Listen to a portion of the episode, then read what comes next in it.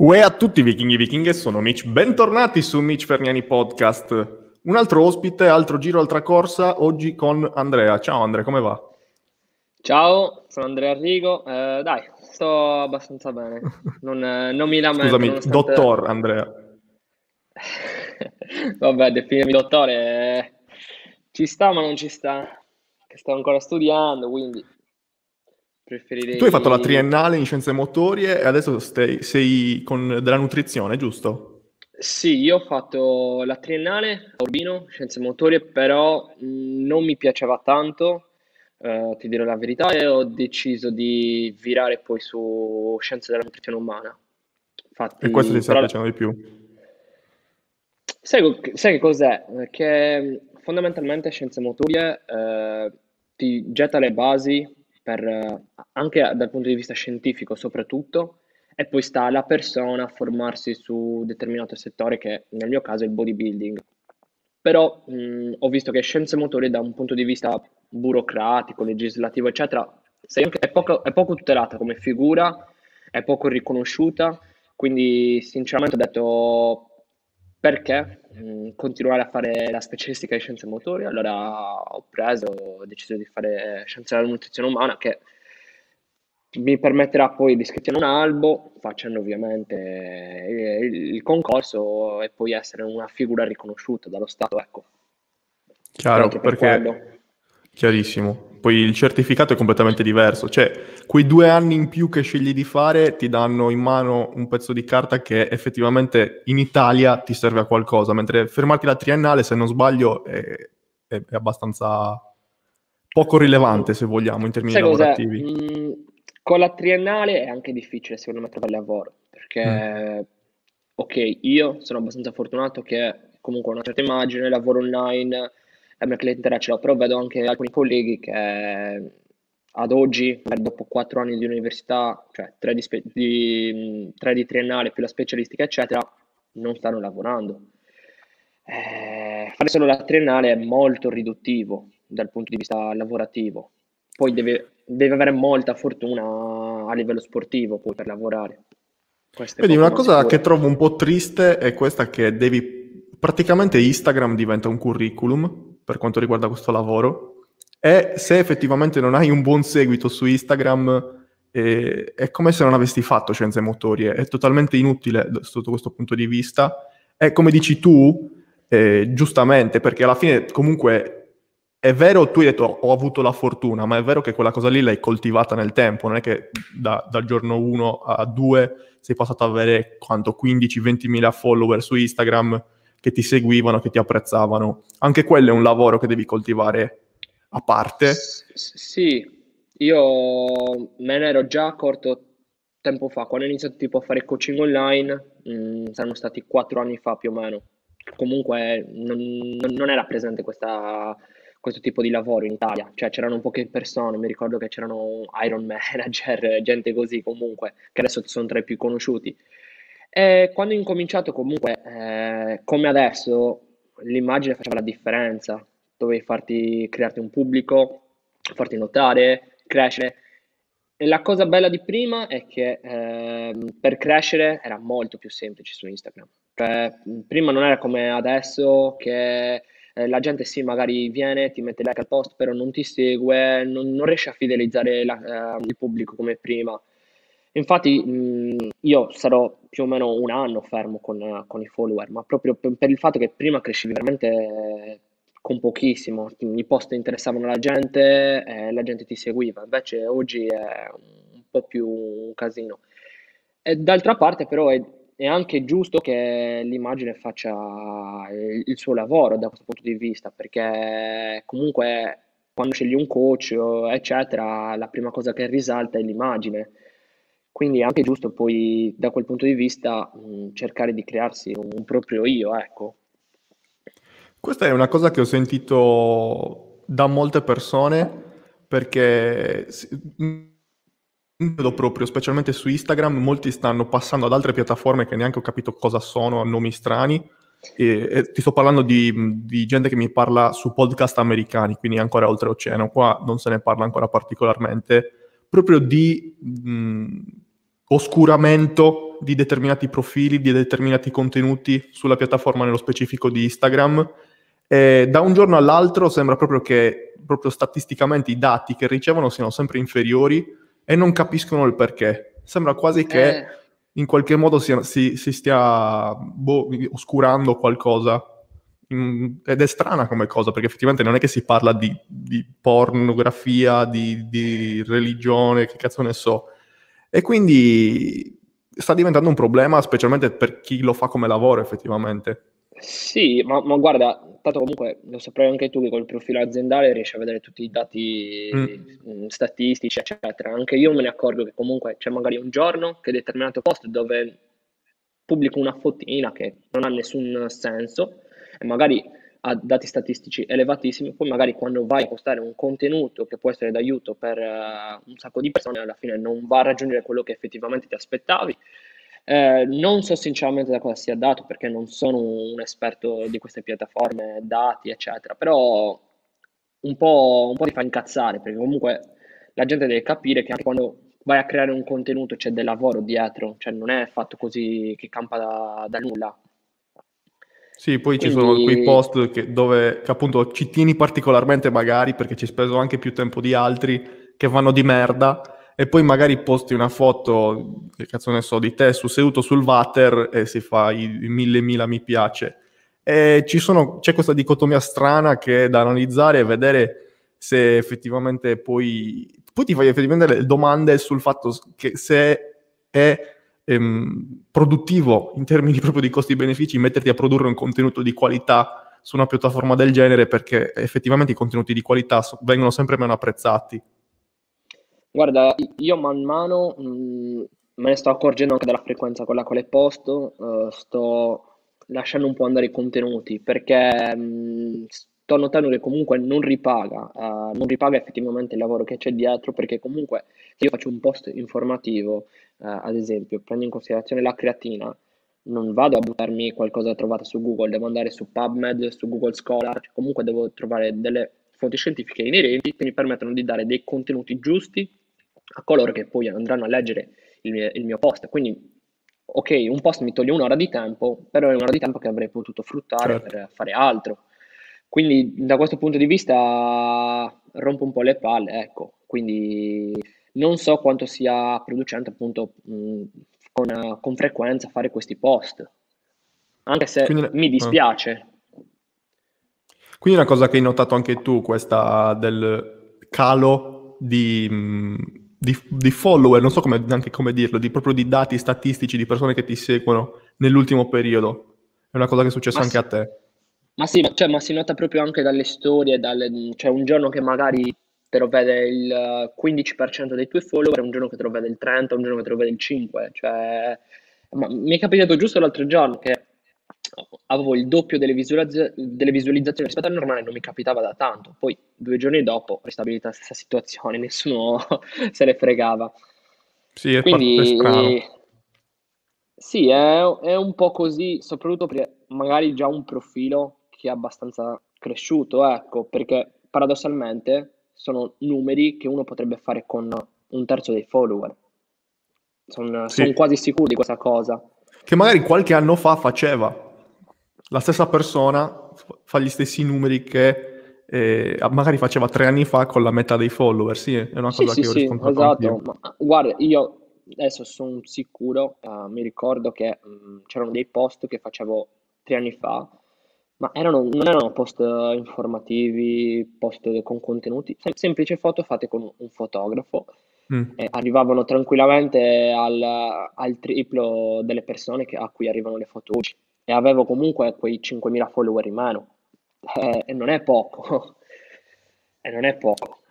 Sì, poi fai 2+2 e ti rendi conto che anche con l'uscita adesso del nuovo TikTok, che io non ce la faccio proprio a spostarmi in una piattaforma del genere per una questione di testa mia, vedi come proprio i contenuti veloci, contenuti senza nessun tipo di contenuto effettivamente vanno sempre di più. È triste perché tutte le piattaforme piano piano si stanno spostando verso questa corrente di pensiero, per dei professionisti diventa magari anche un po' darsi la zappa sui piedi, però la cosa positiva è che magari piattaforme come YouTube, adesso stanno nascendo i podcast, i primi podcast che sono una figata, sono l'esatto contrario e per ora sembra che stiano ancora sopravvivendo a questa cosa. Quindi, ma perché io penso che comunque ci sia una selezione del pubblico, nel senso che TikTok è più una piattaforma dove, ad esempio, io sì ho un contenuto veloce, però effettivamente le informazioni che tu mi stai dando non dico che non siano veritiere, però comunque sono una piccola percentuale di quello che effettivamente dovrebbe essere l'informazione. Quindi tu mi stai informando, sì, però un decimo rispettivamente a quello che dovresti fare. Quindi diciamo che scegli appunto le persone che vogliono andare a seguire. Io che non mi voglio informare scelgo TikTok, io che magari voglio saperne di più in un argomento, allora sì, decido di andare a guardarmi un podcast, perché effettivamente un podcast è una chiacchierata, però capisco anche determinati punti su come si evolvano, eccetera. Chiaro, interessante questo discorso, sicuramente da approfondire, però io sinceramente non sono particolarmente ferrato nell'argomento. No, neanche io sinceramente. Però volevo andare a parlare adesso, mettiamo da parte i social che sono quello che sono nel bene e nel male, vorrei parlare un po' di allenamento, di alimentazione. Tu sei dottore, sei fighetto, hai gli occhiali, quindi effettivamente ne sai, hai le spalle tonde, quindi effettivamente ne sai di queste cose, a proposito di social.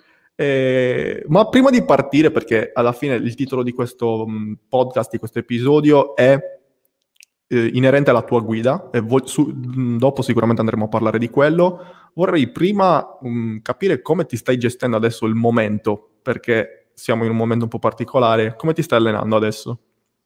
Allora, io ho la fortuna di aver investito parecchi soldi, perché comunque quando ti compri dell'attrezzatura, se compri dell'attrezzatura buona, comunque tanta, spendi dei soldi. E ho una mia home gym, cioè praticamente tutto, ho un rack, ho dei cavi, ho una lat machine, una leg station, ho i bumpers, cioè ho tutto. Praticamente se un domani non volessi andare in palestra non ci vado, ok? Quindi da quel punto di vista sono tranquillo, seppur io sono stato 15 giorni fermo per via di un infortunio, però roba a parte. Capisco che la situazione sia un po' particolare, però capisco pure che ce lo dovevamo aspettare questa situazione. A marzo abbiamo visto cosa è successo. A marzo io non avevo tutta questa attrezzatura, mi sono allenato con 2 manubri da 6 kg. Ho fatto pure un post su Instagram su come effettivamente si possa migliorare anche con poca roba se si sa lavorare bene, soprattutto col modo giusto. E quindi io penso che adesso, ok, è un periodo così, però la gente si dovrà svegliare. Se io ho a cuore allenarmi, ma soprattutto tenermi in forma, perché parliamo non tanto di livello, a livello estetico, ma a livello salutistico. Cazzo, 100 euro per 2 manubri da 20 kg l'uno e un bilanciere me lo compravo. Anche se ci spendevo 200 euro, cioè tagliavo le spese da un'altra parte e me li compravo. Quindi io ho visto parecchia gente adesso che da una parte era pronta, aveva l'attrezzatura e si è allenata, come molti ragazzi che seguo io col coaching. Altri ancora che invece hanno aspettato l'ultimo per comprarsi 2 bande elastiche. Cioè, di cosa vogliamo parlare? Sì, il classico problema è questo approccio di reazione, quindi un approccio reattivo e non proattivo. Abbiamo avuto la bastonata nel primo lockdown e abbiamo proprio toccato con mano che tutti i negozi chiudevano, cioè finivano l'attrezzatura, tutte le aziende non avevano più niente da darci, avevano tutti i ritardi incredibili, un sacco di ordini. Ci siamo trovati in una situazione di merda nel primo lockdown. È vero che per il secondo sarebbe stato giusto prepararsi un po' meglio, essere proattivi appunto invece che reattivi, quindi aspettare di nuovo il casino per poi vedere che cosa succede durante il casino e cercare di risolverlo. Sì, questa è una cosa che mi trovi particolarmente d'accordo. Cioè guarda, io tipo sì. Diciamo che ad esempio io l'attrezzatura l'ho presa, non l'ho presa adesso, l'ho presa quest'estate, l'ho ordinata ad agosto, a inizio settembre, alcune cose che mi sono arrivate anche da poco, però mi sono svegliato, capito? Io dico, se senti a cuore appunto allenarti, tenerti in forma, un po' di soldi li cacci, al massimo un domani la rivendi se proprio ti va male. Sì, è vero che con il senno di poi sono tutti bravi, però effettivamente era una situazione particolarmente prevedibile e sicuramente si poteva fare qualcosa prima. Io non mi lamento sicuramente per la situazione in cui mi trovo, perché comunque ero già pronto da prima anche, però ho cercato anche con i miei clienti di fargli spendere qualche soldino per prepararsi, perché effettivamente la situazione era particolarmente prevedibile. E quindi poi... Sì, no, dimmi. No, niente, volevo sapere come effettivamente ti stavi gestendo adesso. Ti sei ripreso dall'infortunio?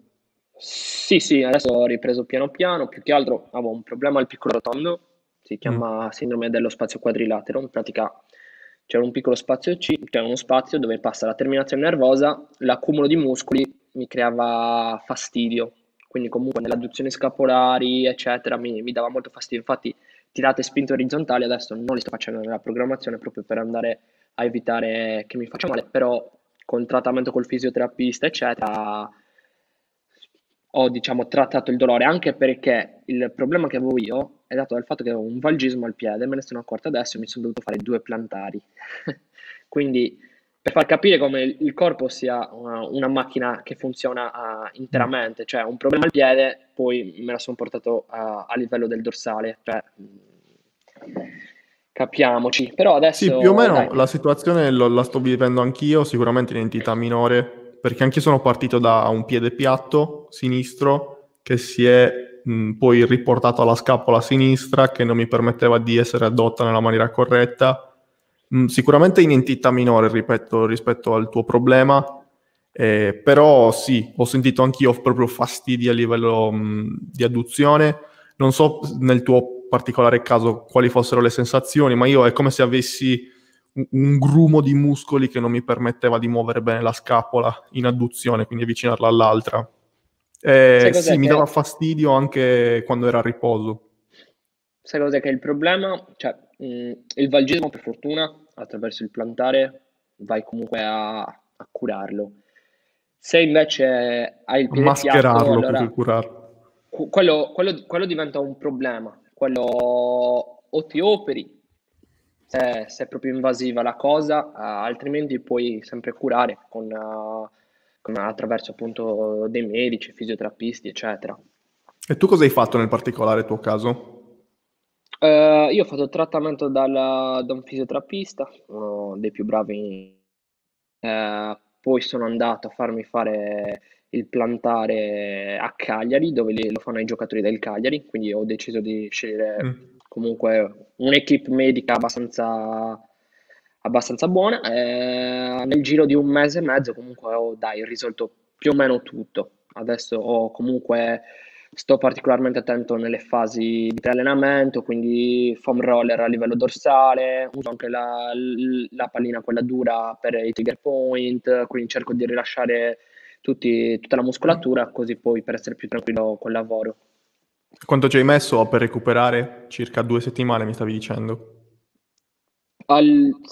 Diciamo 3, facciamo 3, perché in pratica la prima settimana ho continuato comunque ad allenarmi, perché ero alla fine di un programma di accumulo e non mi andava di buttarlo via, però poi mi sono dovuto fermare perché non avrebbe avuto senso, capito? Cioè, avrei comunque continuato ad allenarmi con dolore costante, non sarei riuscito ad allenarmi come volevo e sarebbe stato controproducente. Quindi quello che consiglio a tutti è, quando c'è un problema fisico è meglio curarlo, meglio stare fermi 1 settimana, 2, anche un mese, anche 2 mesi, però poi ripartire tranquilli.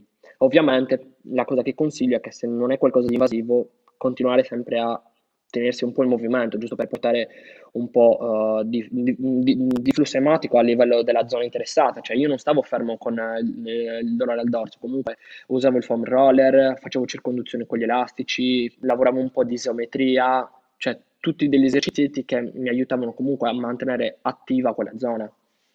Chiaro, questa qua è la classica indicazione che molti sottovalutano, ma quando si ha un dolore l'ultima cosa che bisogna fare quando si ha un'infiammazione, l'ultima cosa che bisogna fare è rimanere fermi a letto. Per esempio, se ti viene mal di schiena, se hai qualche tipo di protrusione strana, sì, rimanere fermo a letto può essere la cosa più intuitiva da fare, però è la cosa probabilmente peggiore, perché per il semplice fatto, come hai detto tu, che non ci butti sangue, non ci butti ossigeno, non ci butti nutrienti, e tutto il processo di recupero diventa molto molto più lento.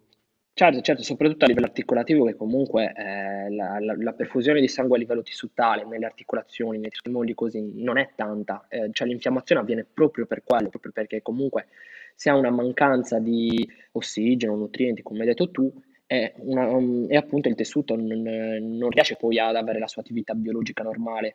Quindi è normale che quando noi abbiamo un processo infiammativo, allora dobbiamo andare anche, sì, a riposare, però comunque a mantenere un determinato stimolo.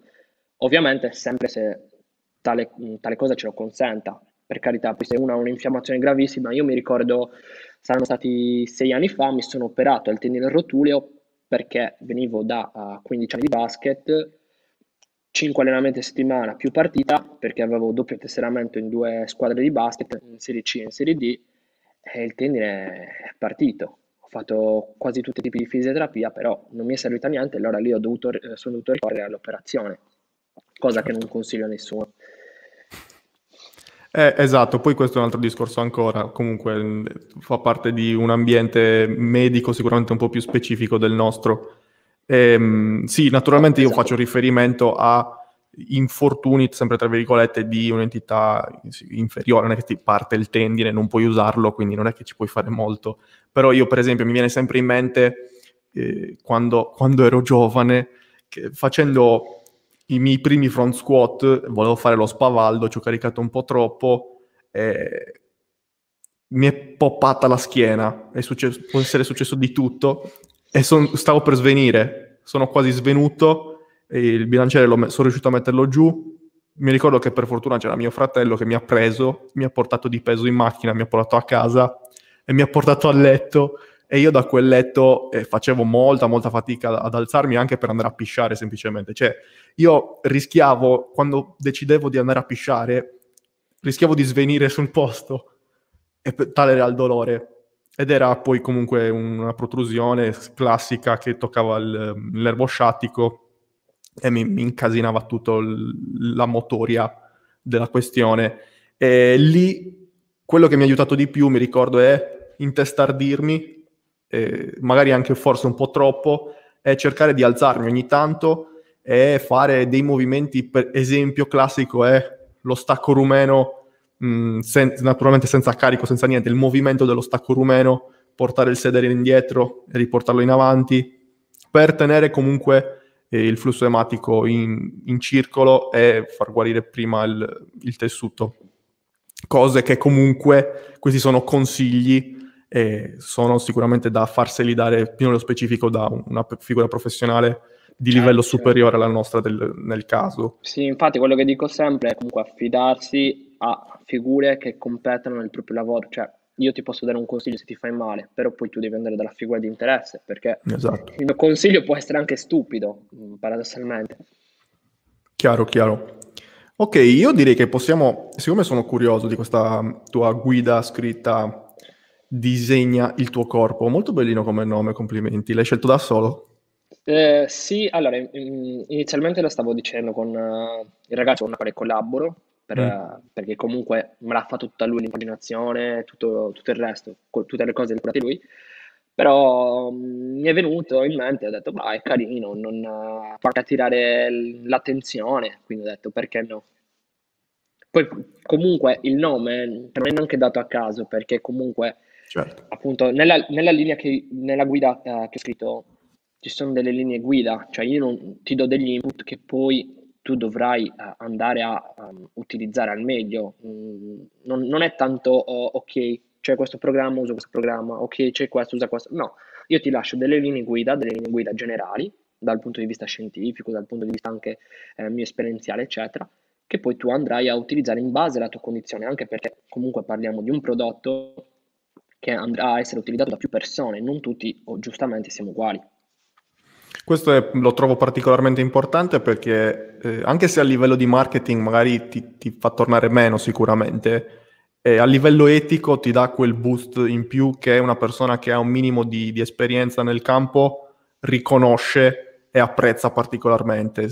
Adesso è molto facile parlare di metodi che applicabili su tutti, il metodo X che ti fa vincere il mondiali in 3 giorni, no, non esistono queste stronzate, ed è importante, come hai detto tu, che in queste guide sono date delle linee guida da seguire, dei principi sul quale costruire il proprio percorso, e non un percorso sul quale tutti devono rientrare per forza di cose, perché è una cosa impossibile da fare. Tipo all'interno della linea guida ci sono più indicazioni proprio su, ad esempio, come costruire il proprio piano di allenamento, come costruire il proprio piano alimentare. E adesso mi ricordo che parecchi ragazzi che l'hanno comprato mi hanno cercato su Instagram per dirmi: ma io posso fare 5 giorni di allenamento a settimana, io posso fare 4 giorni. E gli ho spiegato: guarda, l'immagine della tabella di allenamento è solo scopo esplicativo, cioè se tu vuoi fare 3 giorni di allenamento, tu hai le indicazioni sul volume, sulla densità, sull'intensità di allenamento, tu puoi fare quello che vuoi, come meglio preferisci, cioè non c'è una cosa prestabilita, precisa, che sia meglio o che sia peggio. La cosa migliore è quella che si adatta su di te. La cosa che queste domande, per quanto possono essere in buona fede, quello che vuoi, ti fanno girare il cazzo tantissimo. Tu hai messo apposta quelle schede alla fine della guida, le hai messe apposta lì perché prima dovevi leggerti tutto quello che c'era prima, non devi comprare la guida e andare alla fine per vederti le schede. E quindi quando pongono queste domande tu ti rendi conto che effettivamente non hanno cagato minimamente tutto quello che hai scritto prima, che tu ti sei messo lì in giorni, settimane, mesi a scrivere tutte quelle cose, non perché per riempire pagine a caso, ma perché effettivamente ti servivano nel momento in cui raggiungevi le schede. E ma poi ti arrivano queste domande. Perché poi nella scheda di allenamento, posso anche dirlo adesso, non c'è scritto, che ne so, per il petto, ok, fai le croci, fai la panca piana. No, c'è scritto esercizio petto, punto. Non c'è scritto altro, quindi ognuno ha libero arbitrio. Anche le range ripetizioni, non c'è scritto un range preciso, c'è scritto lo stimolo che tu puoi andare a dare, uno stimolo neurale, uno stimolo meccanico, uno metabolico e così via. Metodologie di allenamento non ce n'è, anche perché è inutile che io ti scrivo che cos'è un rest pose, che cos'è uno stripping, che cos'è un'eccentrica prolungata in super stretch, cioè minchiate così. Questa è una linea guida proprio per chi ha iniziato a lavorare magari dopo un anno e vuole tranquillamente decidere di capire un po' come funziona e cominciare a testare anche sul proprio corpo come stilarsi un piano di allenamento, anche perché comunque poi il prezzo che ho deciso di metterci è proprio un prezzo, diciamo, base, un prezzo basso, perché se vediamo certi prodotti che ci sono su internet c'è da mettersi le mani in testa. Ho visto alcune persone che vendono programmazioni, qualche linea guida così a un centinaio di euro, che mi sembra anche un po' esagerato. La mia guida costa 100 euro, 99 euro. Però la tua, ci sono anche molte programmazioni, ho visto. Esatto, l'ho anche accompagnata da dei file Excel, comunque anche su quelli ci ho speso tanto tempo. Ti capisco. Esatto. Quello che volevo puntualizzare e sottolineare, che mi è piaciuto di quello che hai detto, è questa cosa del creare la scheda non pappa pronta, ma scheda che si può effettivamente personalizzare e adattare sull'individuo. Non ti dico fammi croci 3x12, fammi esercizio per il petto che ti stimola in questo modo, basandoti su tutto quello che ti ho detto precedentemente. Ed è effettivamente la stessa cosa che ho fatto, molto molto simile a quello che ho fatto io con la mia guida Fitness Redefined. Io semplicemente in maniera molto simile ho diviso per ciascun gruppo muscolare dei movimenti di spinta su piano magari inclinato, su piano orizzontale, su isolamento. Quindi ti vai a selezionare gli esercizi ancora questo un po' più specifico in base al determinato piano di spinta, di movimento che ti ho puntualizzato fare, che ti ho detto di fare, ti ho indicato, ma rimane comunque sempre un modo per permettere al singolo individuo di scegliere quello che su di lui lavora meglio, sempre sul classico rapporto di stimolo e fatica, specialmente in un periodo come questo dove l'attrezzatura potrebbe anche essere meno. Quel movimento di spinta orizzontale, per esempio, se non hai una panca piena a disposizione può diventare tranquillamente un piegamento, una dip, quel movimento di spinta, che ne so, su verticale, può diventare un pike push up, come diavolo si chiamano, e quindi hai la possibilità di personalizzare, di inserire quel parco esercizi che per te in quel momento determinato è disponibile e che meglio si adatta alla tua persona. E sicuramente questo ti apre un mondo di possibilità, e non è semplicemente una scheda da seguire, ed è molto molto più valida sicuramente. Anche perché non ha senso che io, che ho scritto una guida, effettivamente ti dica no, guarda, meglio che fai le spinte su piana che le croci, quando effettivamente magari tu trovi più giovamento a farti delle croci perché in anni di allenamento hai trovato un feeling maggiore, con quell'esercizio ti trovi meglio, magari hai un impingement a livello glenomerale, eccetera. Cioè, parliamoci chiaro, è meglio che io ti dia un input piuttosto che darti qualcosa di preciso che effettivamente poi non renda nel tempo. Chiaro, questa è una cosa sempre su cui ho sbattuto tanto la testa, mi fa piacere che condividi, per questo lo sto sottolineando con così tanta enfasi. E poi ho dato un'occhiata alla guida, più o meno la tua, e parli delle classiche linee guida. Vorrei sapere un po' più nel dettaglio che cosa pensi in merito a determinati argomenti. I classici, naturalmente, da cui possiamo partire sono i classici volume, intensità, frequenza e densità di allenamento, dove ho notato che tu la frequenza la metti dopo, mentre metti in primo piano la densità di allenamento. È corretto? Allora, diciamo che io li ho affrontati in un ordine che non è in un ordine di importanza, diciamo, okay. Ecco, prima di tutto, perché io li ho inseriti semplicemente che cosa per me va a inserire prima l'allenamento, anche perché poi la frequenza, diciamo che è una cosa, non dico che venga dopo, però è una cosa che è molto personale, cioè nel senso, magari io sono uno studente universitario, farmi 4 allenamenti non riesco a farli rispetto magari a uno che lavora e ha più tempo libero, per esempio, e così via. Non tanto per importanza, perché poi, come ho scritto, la frequenza è molto importante, perché se io sono in un periodo che ho un volume di allenamento alto, se io mi divido il volume in 3 sedute, avrò comunque troppo volume in una stessa seduta, cioè il mio corpo faticherà comunque a esprimersi al massimo con tutto quel volume. Se invece io vado a dividere il volume in più sedute, allora avrò più giovamento, avrò la capacità anche di esprimere maggiore intensità, utilizzare più carichi elevati e così via. Quindi diciamo che tutto va a essere incastrato come un puzzle. È per quello che dico sempre, non li ho messi in ordine di importanza, perché tutti sono, secondo me, importanti in ugual modo. Poi ovviamente dipende dal tipo anche di soggetto che ci si ritrova davanti, perché giustamente magari un soggetto allenato, un soggetto esperto, gioverà magari più di quello che è un gioco con il volume piuttosto che con l'intensità, perché magari ha raggiunto già quello che è il suo apice di intensità, o magari non riesce più a spingersi entro un limite, mentre a differenza di un soggetto neofita magari ha più possibilità di progredire proprio anche dal punto di vista dell'intensità, proprio perché comunque ha tanto margine di miglioramento di fronte.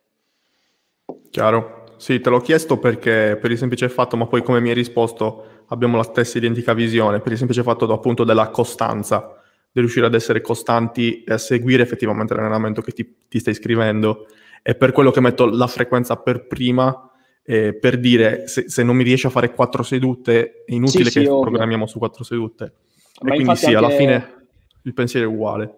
Anche quando, cioè la prima cosa è che quando faccio un'analisi per il coaching online o comunque one to one con una persona, la prima cosa che chiedo è: qual è la tua disponibilità di allenamento? Perché tanto è inutile che io ti faccio una scheda da 5 giorni a settimana, che magari sarebbe il goal, sarebbe la cosa migliore per te. Esatto. Però poi tu effettivamente non riesci ad allenarti quel periodo di tempo, quindi sarebbe controproducente, non avrebbe senso, sarebbe una programmazione sprecata. Vorrei sapere invece anche qual è il tuo pensiero in merito al volume di allenamento, come lo conti e come lo gestisci all'interno della programmazione, che è sempre una questione di dibattito. Allora, prima di tutto Io per il volume di allenamento intendo semplicemente vado a valutare o quelle che sono le serie totali, che può essere tranquillamente calcolabile, cioè più semplice rispetto magari al range ripetizioni, perché comunque risultano di più ed è più difficile calcolare. Quindi fondamentalmente si vanno a valutare anche le serie che vai a effettuare con un determinato muscolo durante la settimana. Quindi quello per me è il volume, diciamo, il carico che tu, cioè le serie allenanti che tu vai a utilizzare per un determinato muscolo, che queste serie fondamentalmente vanno a variare, perché giustamente un soggetto che è neofita non potrà utilizzare il volume allenante di un soggetto che magari si allena da anni, per il semplice motivo potrà, ma non gli serve, semplicemente può, ma va a creare volume spazzatura, cioè è il volume che effettivamente non lo utilizza, va a utilizzare magari muscoli complementari eccetera che non servono a niente, non vai a utilizzare il muscolo target, ecco, e alla fine cosa ti è servito? A niente. Quando magari poi per farmi una distensione su panca stai utilizzando le spalle e i tricipiti, allora a quel punto non ha più senso. Quindi diciamo che il volume lo vado a dividere semplicemente tra neofita, intermedio e avanzato, però poi diciamo che alla fine gira rigira è una cosa veramente tanto soggettiva. Bravo. Io la prima cosa che valuto è quella che dico ai miei clienti il primo mese è sempre: ok, io ti faccio la programmazione, non ti conosco, non ci conosciamo, il primo mese prendiamolo sempre con le pinze, perché anche quando fai un piano alimentare devi avere sempre un range, però non è detto che quel range sia, nonostante io abbia delle linee guida scientifiche, funzioni su di te. È per quello che dico: ok, fra 2 settimane aggiustiamo, vediamo come hai lavorato queste 2 settimane, inviami dei feedback, poi andiamo ad aggiustare, oppure abbiamo azzeccato quello che è il tuo range ottimale, ok, teniamolo così e vediamo un po' come procediamo. Quindi è tutto un po' soggettivo, come giusto che sia. E a proposito di linee guida e di serie allenanti, la classica linea guida per le serie allenanti è 10-20 serie allenanti per gruppo muscolare settimana sono il range ottimale. Tu da questo punto di vista come ti giostri? Parti sempre dalle 10 più o meno? O dipende sempre dal caso? Ti dirò, la cosa che valuto estremamente è anche la condizione fisica del soggetto, cioè quando effettivamente ti accorgi che hai di fronte un soggetto muscoloso, messo bene, che comunque si è allenato nel tempo eccetera, lo noti e quindi dici: ma 10 effettivamente li servono? Riesci a esprimere maggiormente? Ok, mettiamone un po' di più. Tanto alla fine quando un soggetto non si sa allenare, non si è mai allenato, lo vedi, quindi alla fine dici: sai cos'è? Partiamo con calma, partiamo dall'inizio, che forse è meglio. Quindi diciamo che sì, seguo le linee guida, però anche quelle vado un po' a aggiustarmele. Potrebbe essere valido anche il discorso opposto: un soggetto che non ha molta abilità nell'allenarsi, nell'esprimersi durante l'allenamento, potrebbe aver bisogno invece di più serie allenanti, sì. Per stimolare il muscolo alla crescita. Il problema di molte persone è che soprattutto nella palestra è che non riescono a portarsi a un limite, pensano di essere già arrivati quando effettivamente potrebbero esprimere molto più di quello che effettivamente danno, e questo lo possiamo denotare anche soprattutto nel genere femminile. Infatti una donna fondamentalmente potrebbe esprimere molta più forza o comunque molta più intensità di quello che pensa, ma anche resistenza allo sforzo, quando effettivamente non lo va a esprimere. E io penso che questo sia dato più da un fattore esperienziale che tanto da quello che effettivamente il corpo ti può dare. Quindi sì, in alcuni casi, ad esempio in un neofita, si può anche utilizzare quello che è un volume alto, ma comunque il semplice cedimento muscolare ti può aiutare poi a capire fin dove ti puoi spingere. Perché dai, alla fine basta farsi un giro in palestra, cioè, se prendi un qualsiasi tipo di soggetto, si allenano tutti senza fatica. Io non vedo una smorfia, non vedo uno che grugnisce, non vedo uno che suda, cioè, basta accorgersi. Infatti se poi vai in palestra il 90% dei soggetti non sembra faccia palestra, cioè diciamocelo chiaro e tondo. Diciamo che questa è la pecca appunto del praticare palestra, perché viene praticata in un modo sbagliato, secondo me, proprio con un mindset errato. Specialmente nell'ultimo periodo in cui la letteratura scientifica sta entrando così tanto di prepotenza nel mondo dell'allenamento Ci sono sempre molti più professori rispetto ai lavori effettivi, mentre trovare una linea di una via di mezzo tra queste due cose è sicuramente la scelta ottimale. Ci sono quelli che vanno in palestra a spingere basta e si rovinano, ci sono quelli che vanno in palestra soltanto a scrivere e non ottengono nessun tipo di risultato. Probabilmente, come di solito è, la moderazione, quindi la via di mezzo diventa la scelta ideale. Da poco, sotto un video che ho fatto su le alzate laterali, mi sembra che fosse, naturalmente l'ho ripubblicato anche su Instagram nella mia famosissima playlist dei commenti più belli, e un tizio mi ha scritto: io non so tutte queste cose, non me ne frega niente di tutte queste cose, mi alleno da un anno, ho 50 anni, mi alleno da un anno e sono 3 volte più grosso di te.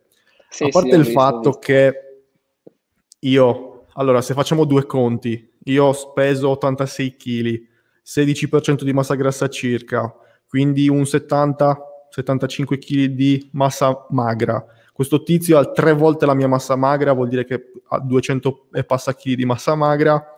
C'è qualcosa che non va in questo tizio, uno. E già posta in questo modo l'ho fatto andare in cortocircuito. Però ne stavamo parlando anche con l'episodio che ho registrato con Domenico a Versano l'altro giorno, che uscirà non so quando. Queste persone sono particolarmente fortunate perché hanno una genetica tale da potersi permettere di non sapere un cazzo e comunque andare in palestra a fare cose e ottenere risultati. Però se la persona normale fa una cosa del genere si fa del male, e sì, quindi sì, è importante che conosca determinati concetti per poi applicarli. Tutto questo discorso, infatti, per dire che sì, queste persone sono quelle che effettivamente, se si facessero seguire o comunque incominciassero a leggere qualcosina alla loro portata, sono quelli che effettivamente poi farebbero la differenza. Ma anche Geronimo Stilton potrebbero iniziare da lì e poi piano piano arrivano all'allenamento. Cioè, ripeto, come hai detto tu, questa è gente baciata dalla genetica, che effettivamente se poi facesse le cose bene avrebbe il triplo dei risultati, in un tempo magari anche minore rispetto a quello che avrebbe una persona normale. È che purtroppo le persone non capiscono che ci debba essere un connubio tra allenamento ma anche conoscenza, come in un buon coach. Cioè è inutile che poi quel cristiano che è sui pesi non capisce niente, perché comunque un po' di intelletto bisogna utilizzarlo. Però è anche vero che quelli... Sì, dimmi. Tu sei sempre stato, ai miei occhi, un'eccezione incredibile alla regola, dove la regola è migliore la genetica, minore è la voglia di mettersi a studiare effettivamente. Tu sei sempre stato, ti ho sempre portato come esempio nel canale come una persona di una genetica importante. La tua genetica è molto molto sopra la media. Non lo puoi negare, non fare lo stronzo. No. Sì, sono il primo. Però hai sempre avuto questa peculiarità di continuare a studiare, continuare a formarti, ed effettivamente anche parlando ci si rende conto che hai letto qualche libro, sai di che cosa stai parlando effettivamente e sai come applicarlo anche a una persona con una genetica sicuramente inferiore alla tua. E questa non è una cosa da sottovalutare. Ed è uno dei punti principali per cui ho deciso di portarti anche a fare questa chiacchierata, che mi è piaciuta particolarmente, perché comunque portarti come esempio sotto questo punto di vista ritengo che sia particolarmente importante, senza fare troppe leccate di culo. Possiamo passare al parlare delle progressioni, per esempio, magari accomunandole, affiancandole al range di ripetizioni su cui rimani di più. Come ti muovi sotto questo aspetto? Allora, io penso che il primo fattore, se si vuole crescere in palestra, è progredire, perché cioè, non giriamoci intorno. Uno, più è forte, più cresce. Perché? Perché sto dando uno stimolo maggiore al mio muscolo. Punto. Il range rep che consiglio, che vado a utilizzare, anzi, diciamo che è variabile, nel senso, ad esempio... range metabolici, quelli che stanno intorno alle 15-20 rep, non li uso quasi mai. Perché? Perché li utilizzo fondamentalmente per pompare maggiormente il sangue al muscolo, ok? Si può fare solo in determinate determinati tipi di allenamento. Sì, quando uno ad esempio è in fase, nell'ultima fase di taglio calorico, nell'ultima fase di definizione, quindi comunque ha bisogno di, maggiormente di quello stimolo. Fondamentalmente il range è inutile che ci giriamo intorno, 8-12 ripetizioni vanno benissimo in palestra. Poi è ovvio che anche le 6 ripetizioni vanno bene, perché? Perché mi aiutano comunque ad esprimere maggiormente forza. Poi, peculiarità del bodybuilder è che quella forza, cioè il bodybuilder non deve essere forte tanto in 1, 2, 3 alzate o in 1, 2, 3 ripetizioni. Il bodybuilder deve essere forte in tutti gli esercizi e soprattutto in range rep che ti aiutano nel danno meccanico fondamentalmente, quindi le 8-12 che sono appunto descritte nella comunità scientifica. Quindi io ripeto, vado comunque a selezionare quelle che sono il range di ripetizioni in base al soggetto e al tipo di programmazione che devo effettuare, però se dovessi raccomandare sempre 8-12 è progredire, che poi quello che deve capire la gente è che la progressione non è soltanto in termini di tonnellaggio dei carichi, una progressione può essere anche come vai a spostare nello spazio quel peso, perché se io comunque ho una propriocezione maggiore a parità di carico avrò dei benefici maggiori rispetto a te che comunque magari o sollevi di più o sollevi lo stesso uguale a me, però non vai a determinare lo stesso stimolo a livello muscolare.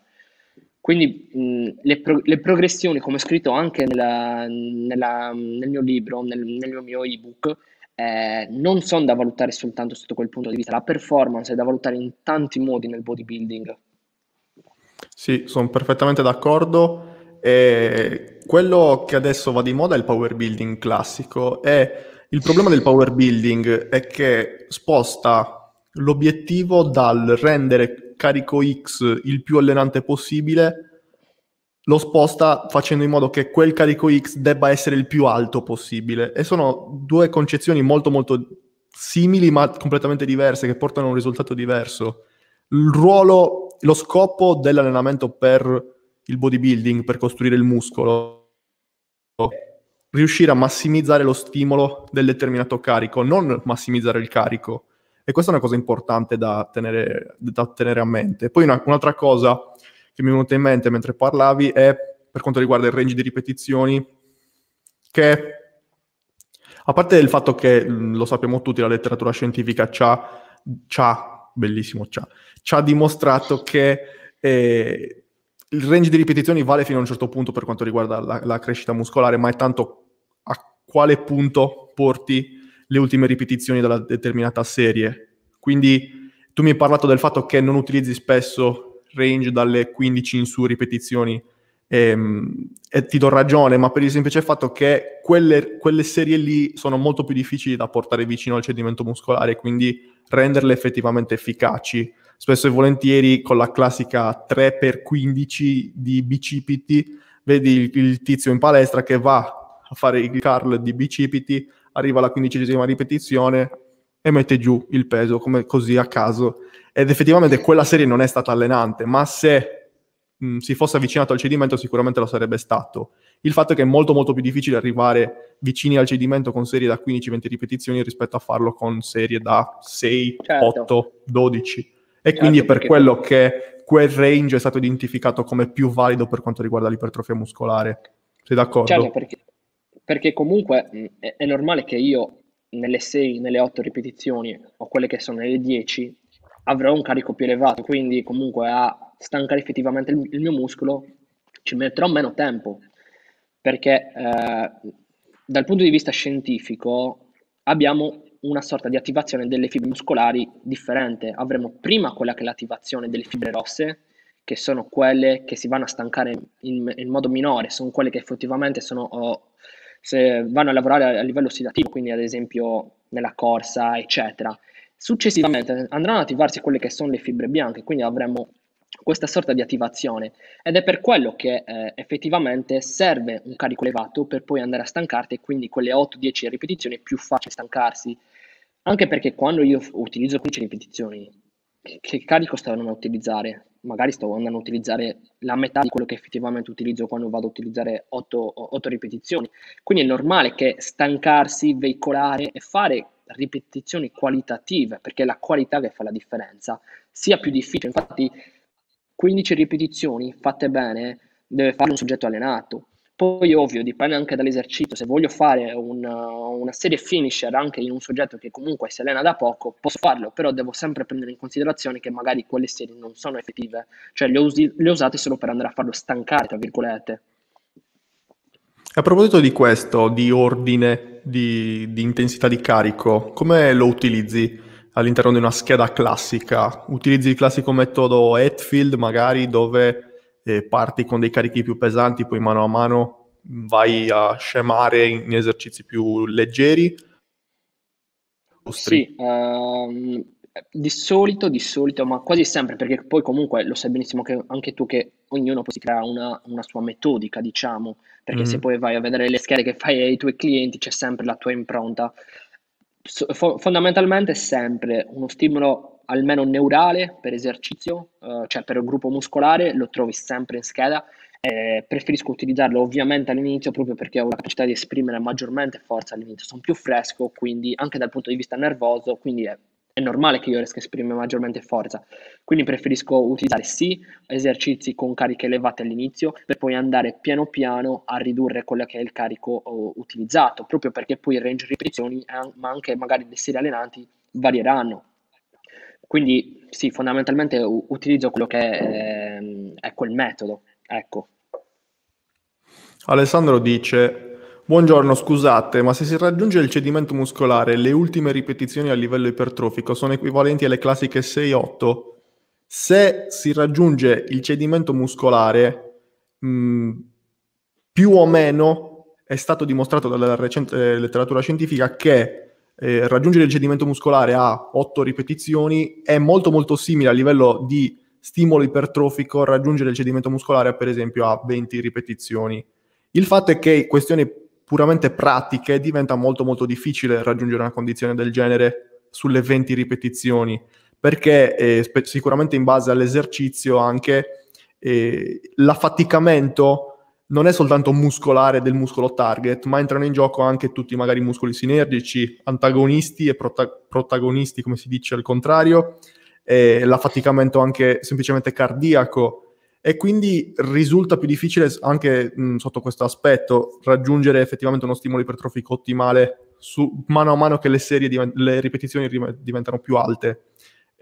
Quindi sì, sulla carta lo stimolo è molto molto simile, nella pratica diventa diverso a tutti gli effetti. Certo, poi dipende anche effettivamente che tipo di esercizio tu stai andando a fare, perché ti voglio vedere a raggiungere il cedimento con 8 rep di panca e farne 20 invece in panca piana, cioè 20 è un abominio, non andrai più a utilizzare il muscolo target a quel punto, andrai a pensa semplicemente al tenere l'adduzione scapolare per 20 ripetizioni, ma anche la migrazione, cioè...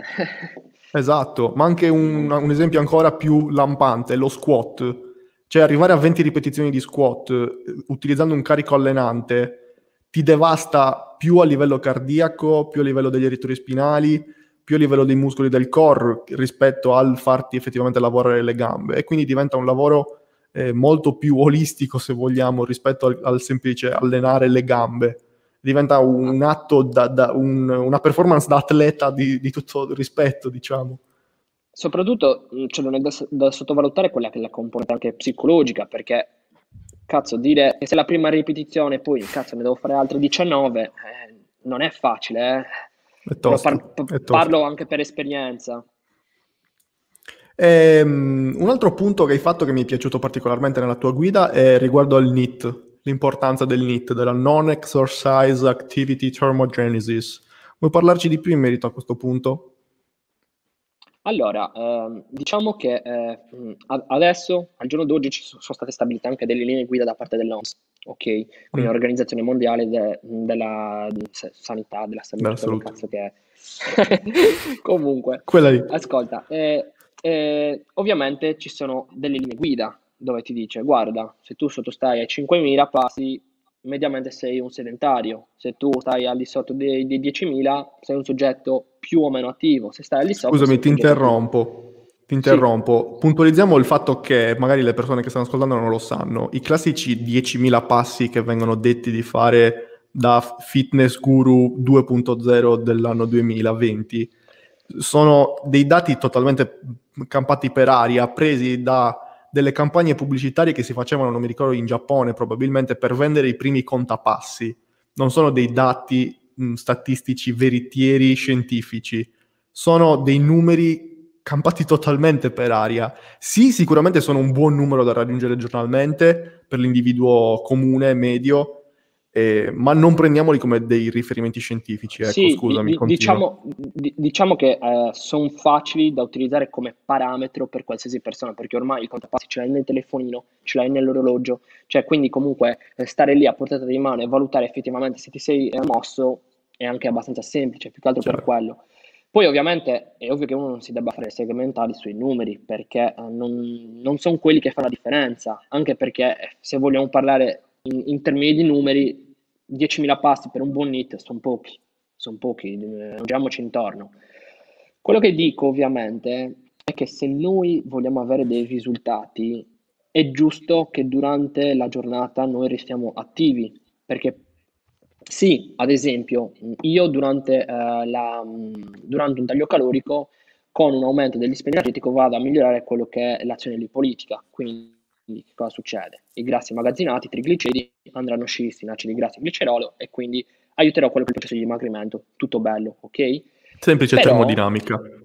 Esatto, semplice termodinamica, che poi andranno a fare i suoi lavori biochimici a livello del fegato. Ok, però devo valutare questa azione di politica non solo quando io vado a sostenere quello che è un taglio calorico, eccetera. Secondo me è molto più importante quello che è un buon hit, soprattutto nelle fasi di massa, perché prima di tutto perché le quantità di cibo saranno ingenti, saranno più elevate e mi aiuterà alla digestione, perché vi voglio vedere con 3.000 passa magari calorie, chi è fortunato perché non c'è bisogno di tutte quelle calorie, ovviamente, a stare tutto il giorno fermo e poi avere magari voglia di mangiare o comunque sentire lo stimolo della fame.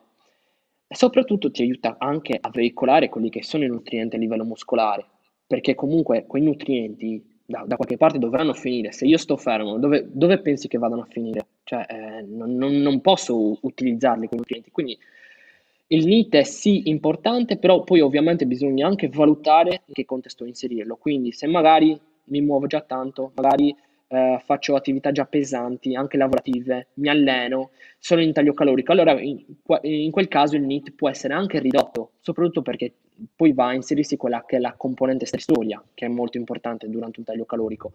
Mentre invece quando io sono in surplus, che sono appagato, a livello metabolico periferico sono a posto, i nutrienti ci sono, allora a quel punto meglio innalzare quella che è la mia attività durante la giornaliera. Poi ovviamente non è che c'è bisogno di andare a contare i passi, cioè posso uscire più spesso semplicemente a piedi, vado a fare la spesa a piedi, vado in farmacia a piedi, vado in palestra a piedi, cioè non chissà che cosa. Poi cazzo, ovvio che se sta piovendo prendo la macchina, per un giorno non succede niente e così via. Cioè, il problema ad oggi è che ci facciamo più seghe mentali su quello che non serve piuttosto che quello che effettivamente serve. Cioè alla fine i punti, cioè per una persona normale basta poco, tenersi attivo, mangiare bene con delle semplici dosi, basta avere un po' d'occhio di riguardo e allenarsi bene, punto. Non il volume è così, i grassi sono così, il NEAT è questo e quest'altro. Il problema è che è semplice, però non è facile metterlo in pratica, e quindi sicuramente per la signora Pina di 50 anni che vuole buttare via la pancia è sicuramente molto molto più invitante prendersi un contapassi e farsi la passeggiata giornaliera rispetto a cercare di limitare le calorie nei determinati pasti, cercare di farsi un'oretta di allenamento contro resistenza, evitare stronzate, alcol e cose del genere. E quindi si vuole sempre fare affidamento sulle soluzioni più semplici, sulle soluzioni più confortevoli, ecco, che ci permettono di non uscire appunto dalla nostra zona di comfort è perseguire quelle promesse di risultato che ci vengono date dal semplice marketing. E sappiamo benissimo che non funziona proprio così, sappiamo benissimo che quello che è da fare, ripeto, è semplice nella teoria e lo sappiamo effettivamente tutti, a meno che non siamo non abbiamo vissuto sotto una roccia per la metà della nostra vita, e quindi c'è bisogno di muovere il culo semplicemente. Il NEAT è importante tenerlo elevato, naturalmente in base al contesto. E NEAT non vuol dire soltanto passi, questo è importante chiarirlo. NEAT vuol dire tutta l'attività non indotta, non indotto dall'attività fisica che facciamo in sala pesi. NEAT è anche quando lavi i piatti di casa, cioè, parliamoci chiaro, anche perché questa cioè quello che bisogna prendere in considerazione è la differenza tra attività muscolare e poi allenamento, perché l'attività muscolare può essere passare la scopa, può essere buttare la spazzatura, qualsiasi attività che vada a interessare i nostri muscoli, perché noi fondamentalmente per fare qualcosa dobbiamo utilizzare i muscoli. Poi è ovvio che vai a differenziare dall'attività fisica, che ci sarà una programmazione, sarà standardizzata, eccetera, tutto altro contesto, capito? Chiaro, chiarissimo, sono d'accordo. Siamo arrivati a un'ora. Rispondiamo a Paolino che chiede se la diretta verrà salvata. Assolutamente sì, come tutte le altre dirette. Le trovi nella playlist Mitch Ferniani Podcast, le trovi il giorno seguente alla diretta anche su tutte le migliori piattaforme di podcasting, e questo è un reminder che faccio per tutti quelli che ascolto, così se la possono ascoltare quando vogliono, anche semplicemente sotto forma di audio. Io direi che possiamo anche concludere qui, siamo arrivati all'oretta, è stato particolarmente succosa, bella, ricca di informazioni questa diretta, mi è piaciuta un sacco, ti ringrazio Andre. A te. Ringrazio tutte le persone all'ascolto, noi ci vediamo domani con un video, non in diretta, un video normale sul canale, vi saluto e ciao, grazie, buona domenica. Ciao.